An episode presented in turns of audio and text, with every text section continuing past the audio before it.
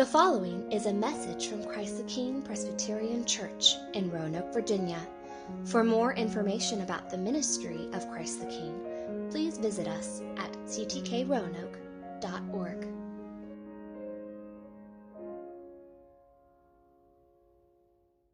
Well, good morning. Good morning. Welcome to Christ the King. Uh, my name is Penny, and I'm the pastor here, and uh, it is great to be with you. If you're a guest or a visitor, welcome. Uh, we're glad that you're with us this morning. And, and I recognize that uh, during this season of Advent, of uh, Christmas, that, that it is common uh, for uh, this season to have uh, people come who, who maybe haven't been to church in a while. Maybe, maybe that's you. Maybe you haven't darkened the door of a church in many years. Maybe you've never come to church, but, but this year, during this season, you've been drawn, you've desired to want to come and to explore the claims of Jesus, to want to consider what the Bible says. And, and I just want you to know if that's you, whether you've, uh, this is your first Sunday or, or you've been coming every Sunday, we're glad that you're here. Um, we, we welcome you and know that to show up at a place and, and to not to know anyone, to walk into a place and uh, to not know when to sit, when to stand, you know, maybe not you know, do I look at the bulletin? Do I look at the screen? Those sorts of, like, it can feel kind of daunting and overwhelming. And, and I just want you to know we, we are glad that you're here. You are welcome in this place. We are glad that you are here because the truth is, is that whether you, this is your first Sunday or your uh, millionth Sunday, we are all in need of the same thing. You and me, we are both in need of the same thing, and that is Jesus. We are in need of His grace, His mercy, His kindness because that is the message of the scriptures that Christ is our life, that He is the center of our world, He is the King of the universe, He is the one we come and worship. And so, welcome. We are glad that you're here. And if you have a Bible, I'd encourage you to turn to Isaiah chapter 9. Isaiah 9. This is, uh, we are continuing in our look at uh, different prophecies from the book of Isaiah during this Advent season. If you don't have a Bible, there are Bibles in the chairs in front of you, and we'll project the passage on the screen in just a moment. But if you're here with us last week, you remember that Isaiah is ministering, he's prophesying to the southern kingdom. So Israel has separated, has been divided into the north and the south. And the southern kingdom is the area in which Isaiah is ministering. He is prophesying to these people, and he's doing so in the 8th century BC. The king over the southern kingdom is King Ahaz. Now, if you've read through the historical books, you're familiar with Israel's history, you know that they have kind of an up and down history when it comes to their kings. Some of their kings were good, some of them were not so good. uh, that, that's an understatement. Uh, some of their kings were, uh, led the people in the way they were supposed to go, others led them away from the Lord. It's been up and down, good and bad. And, and Ahaz is one of these bad kings. And if that weren't enough, that they had a king over them who was supposed to be leading them, who isn't leading them in the way that they should go, they also have these warring nations that are bearing down on them. And so for the southern kingdom, the situation is dire. It's as though they are walking in darkness. And that's where we pick up Isaiah chapter 9, beginning in verse 1. But there will be no gloom for her who was in anguish. In the former time, he brought into contempt the land of Zebulun and the land of Naphtali. But in the latter time, he has made glorious the way of the sea, the land beyond the Jordan, Galilee of the nations. The people who walked in darkness have seen a great light. Those who dwelt in a land of deep darkness, on them has light shined. You have multiplied the nation, you have increased its joy. They rejoice before you as with joy at the harvest, as they are glad when they divide the spoil. For the yoke of his burden and the staff of his, for his shoulder, the rod of his oppressor, you have broken as on the day of Midian. For every boot of the tramping warrior in battle tumult, and every garment rolled in blood will be burned as fuel for the fire. For to us a child is born, to us a son is given, and the government shall be upon his shoulder. And his name shall be called Wonderful Counselor, Mighty God, Everlasting Father, Prince of Peace. Of the increase of his government and of peace, there will be no end. And on the throne of David and over his kingdom to establish it and to uphold it with justice and with righteousness from this time forth and forevermore. The zeal of the Lord of hosts will do this. Friends, this is the word of the Lord. Thanks be to God. Let me pray for us. Heavenly Father, thank you for your word. And we ask that as uh, we come to it now, that you would shine your light upon us, that you would open our eyes and unplug our ears so that we would see your beauty, that we would see your light, that we would hear your grace and your goodness, and that we would follow you. Father, we need your help. We need your help this moment into all of our days. And so we pray that you would help us. Help me so that the words of my mouth will glorify you. Help us all so we would be attentive to your word. And we pray all this in Christ's name. Amen.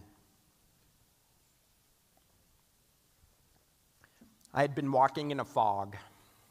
Those are the words that J. Todd Billings wrote in his wonderful book, Rejoicing in Lament. I had been walking in a fog.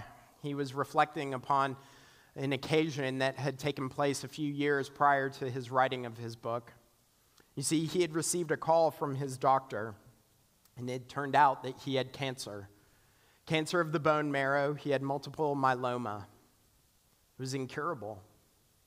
On the other line, the doctor was telling him that, that this was fatal, that the disease that filled his body, that was attacking him, his body would succumb to. And so he wrote, I had been in a fog ever since.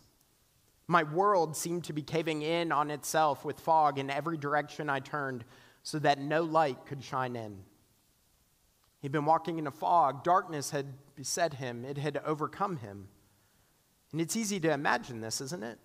It's easy to imagine the fog that would be surrounding him, the darkness that would come upon him. I mean, just a few weeks before, he had plans for his future, he had hopes for his family, for his children, he had dreams for his career.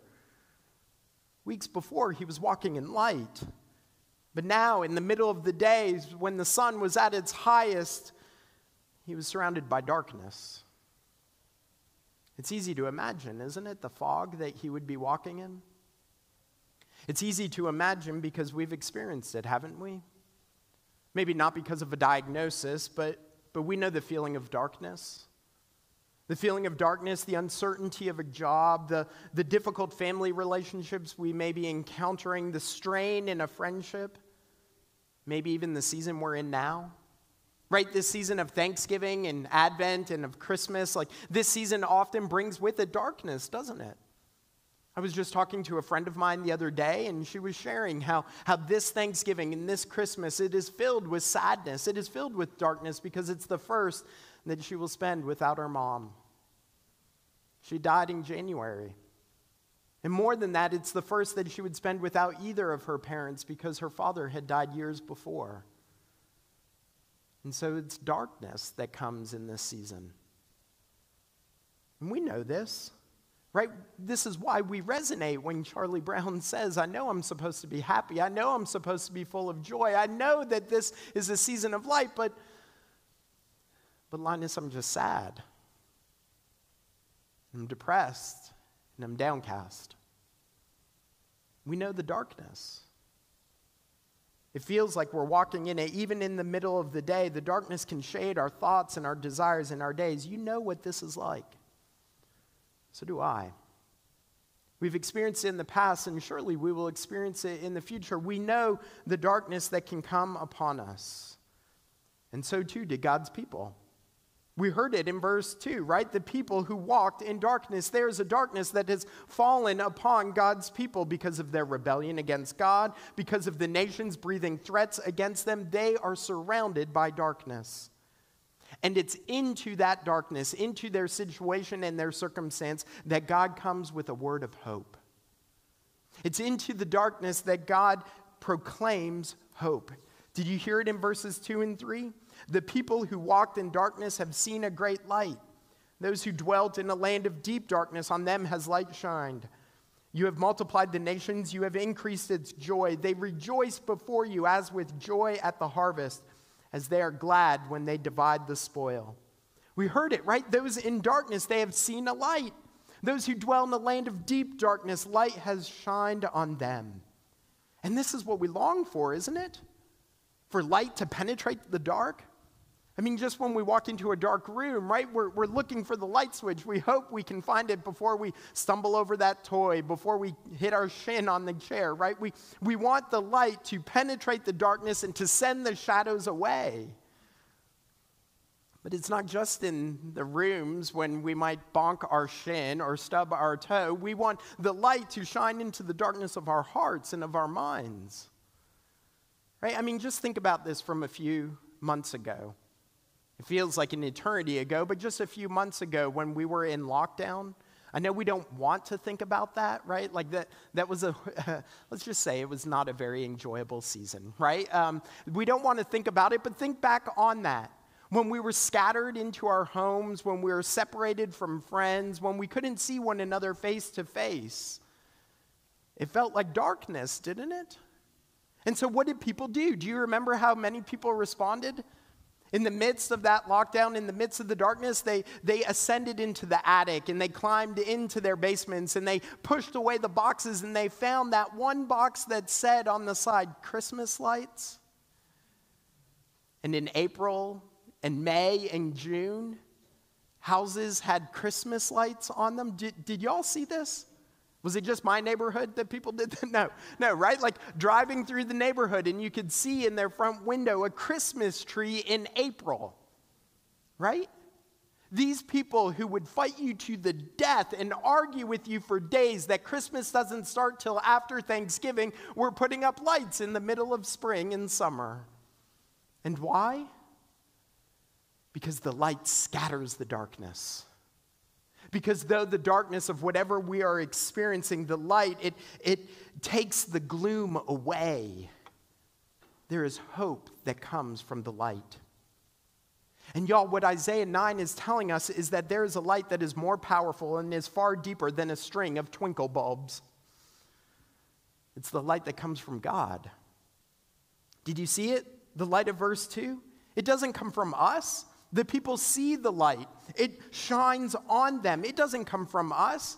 We don't well it up within our hearts. We don't just think happy thoughts about unicorns and flowers and butterflies and those sorts of things, and all of a sudden the darkness disappears, right? That's not the kind of light we're talking about.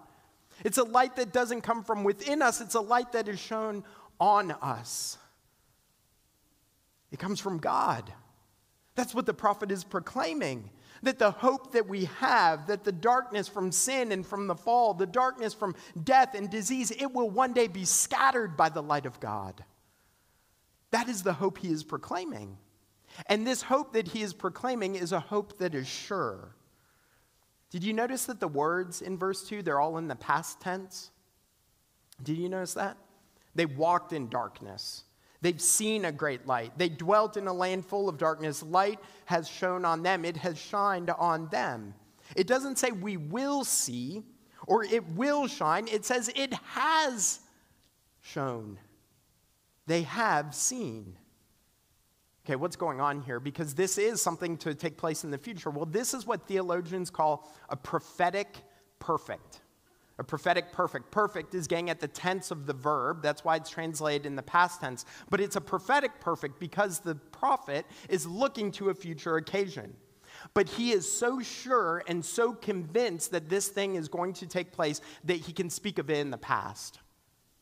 He is so convinced that this will take place, you can put your money on it, that this is going to happen. He speaks of it as though it already has. You see, he's sure. He's sure. The hope that is proclaimed is sure. It's not wishful thinking. That's how the world thinks about hope. Wishful thinking, right? We, we say, like, I hope I, I get a bike for Christmas. I hope I make a good grade. I hope I, I get that promotion. Really, what we're saying is, I wish. We have no grounds for thinking that those things will come about. We're saying we wish, but but that's not what biblical hope is. Biblical hope isn't wishful thinking. Biblical hope, as Václav Havel put it, is a condition of your soul, not a response to the circumstances in which you find yourself. You see, biblical hope isn't determined by, by the occasion that we're, we're in. It's, it's not determined by the darkness or the light. Biblical hope is something much deeper than that. In fact, I would go beyond what Havel says, and say that biblical hope is a condition of our soul that is grounded in God's word and rooted in his promises. See, hope ultimately is the belief that regardless of the darkness, there is light. And there is light because, because God has promised it. It's what he says in verse 7, right? The zeal of the Lord of hosts will do this. He will. The light of God will shine into the darkness. Now, it doesn't mean that we won't experience the heaviness of the dark. We will, and we have. I mean, th- this is why the Psalms are filled with lament. This is why we have prophetic utterance. This is why we have Advent, because of darkness. We will still experience the heaviness of darkness, but, but in the midst of that, God's light shines. And because of that, we can rejoice before him, and our joy will increase. That's what we see in verse 3, right? As the light has shined upon the people, you have multiplied the nation, you have increased its joy. They rejoice before you as with joy at the harvest, as they are glad when they divide the spoil. You see, our hope increases because of the light that has shined. But this hope that is proclaimed, it's not just proclaimed, it's also personified. So, in the midst of the darkness, God declares he's going to give his people a person. Now, put yourself in the shoes of Israel, of the southern kingdom. What kind of person would you want? You've got a bad king, right? So, we, we want to get rid of that guy. And we need someone who's going to help us as uh, Syria and the northern kingdom are coming against us, and maybe Assyria eventually is going to come. So, what kind, of, what kind of person do we need? What kind of light do we need? What kind of hope? Well, we need a king. And we need not just any king, we need a king who's going to brandish a sword and come riding on a white horse, right? And he's going to have a big shield. We're thinking like Maximus, right? William Wallace. We're, we're thinking Iron Man or Bond, right? Like this is what we are in need of, right? If he has a cape, that would be awesome. That's the kind of person we need, right? But what does God give them? In the midst of their darkness, in the midst of their need, he gives them a child. You see that in verse 6?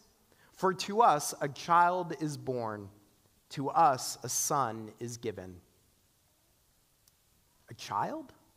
A son? A, a baby? This is God's answer to their darkness? But look, this isn't just any son, it's not just any child. Look how he's described Wonderful counselor, mighty God, everlasting Father, Prince of Peace. Now, listen, each one of those titles could be a sermon in of themselves. And in fact, they, they were. a number of years ago, if you were with us when we were still at North Cross, we actually spent an Advent looking at each one of these titles, and we took them week by week. And so, so we could spend a full sermon looking at each one of them, and we don't have time to do that this morning. But we need to note that th- what these titles are getting at See, what they're pointing us to is the fact that this son, this child that is to be given, isn't just any child, and he isn't just any son. He is a king, but he's divine. He's the divine king. That's what these titles are getting at. Wonderful counselor. Wonderful counselor. Literally, it's tra- it should be translated wonder of a counselor. Because that word wonderful in the Hebrew is not an adjective, it's a noun wonder of a counselor. It, it means that this king will embody true wisdom and knowledge that is beyond all human knowledge. Mighty God, he will rule with truth and might. Power so great that he doesn't just dispel the darkness, but he defeats evil.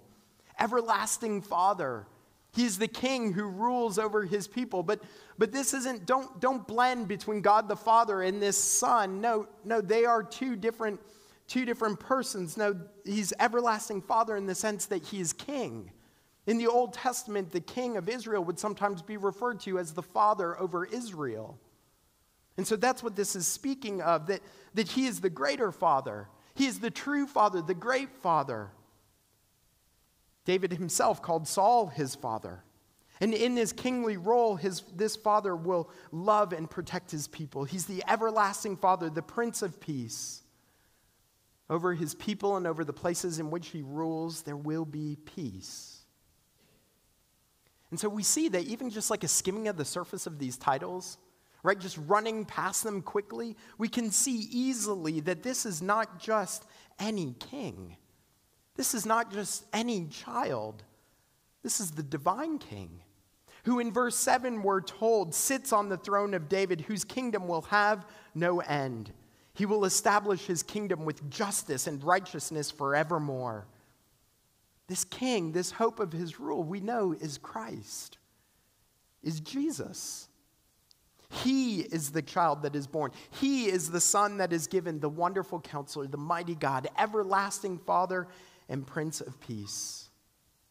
And because of Christ's life and death and resurrection, he is the one who brings peace. That's what we hear in verse 5. This king who comes, every boot of the tramping warrior in battle tumult, and every garment rolled in blood will be burned as fuel for the fire. So, do you hear what he does?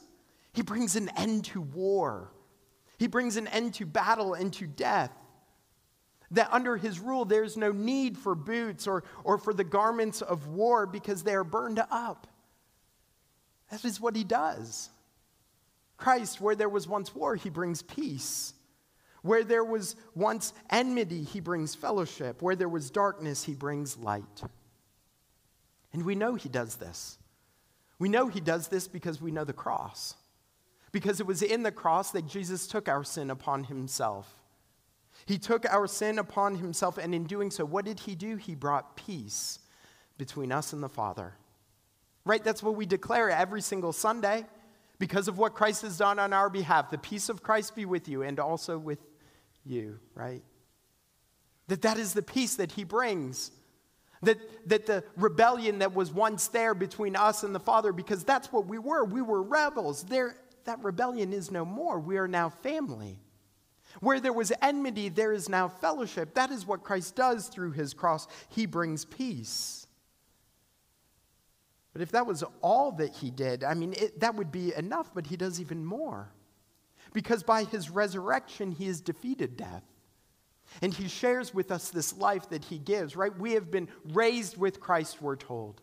That we have new life because of his resurrection, and he ascended in heaven. And First Peter tells us he declared victory over the spirits in prison.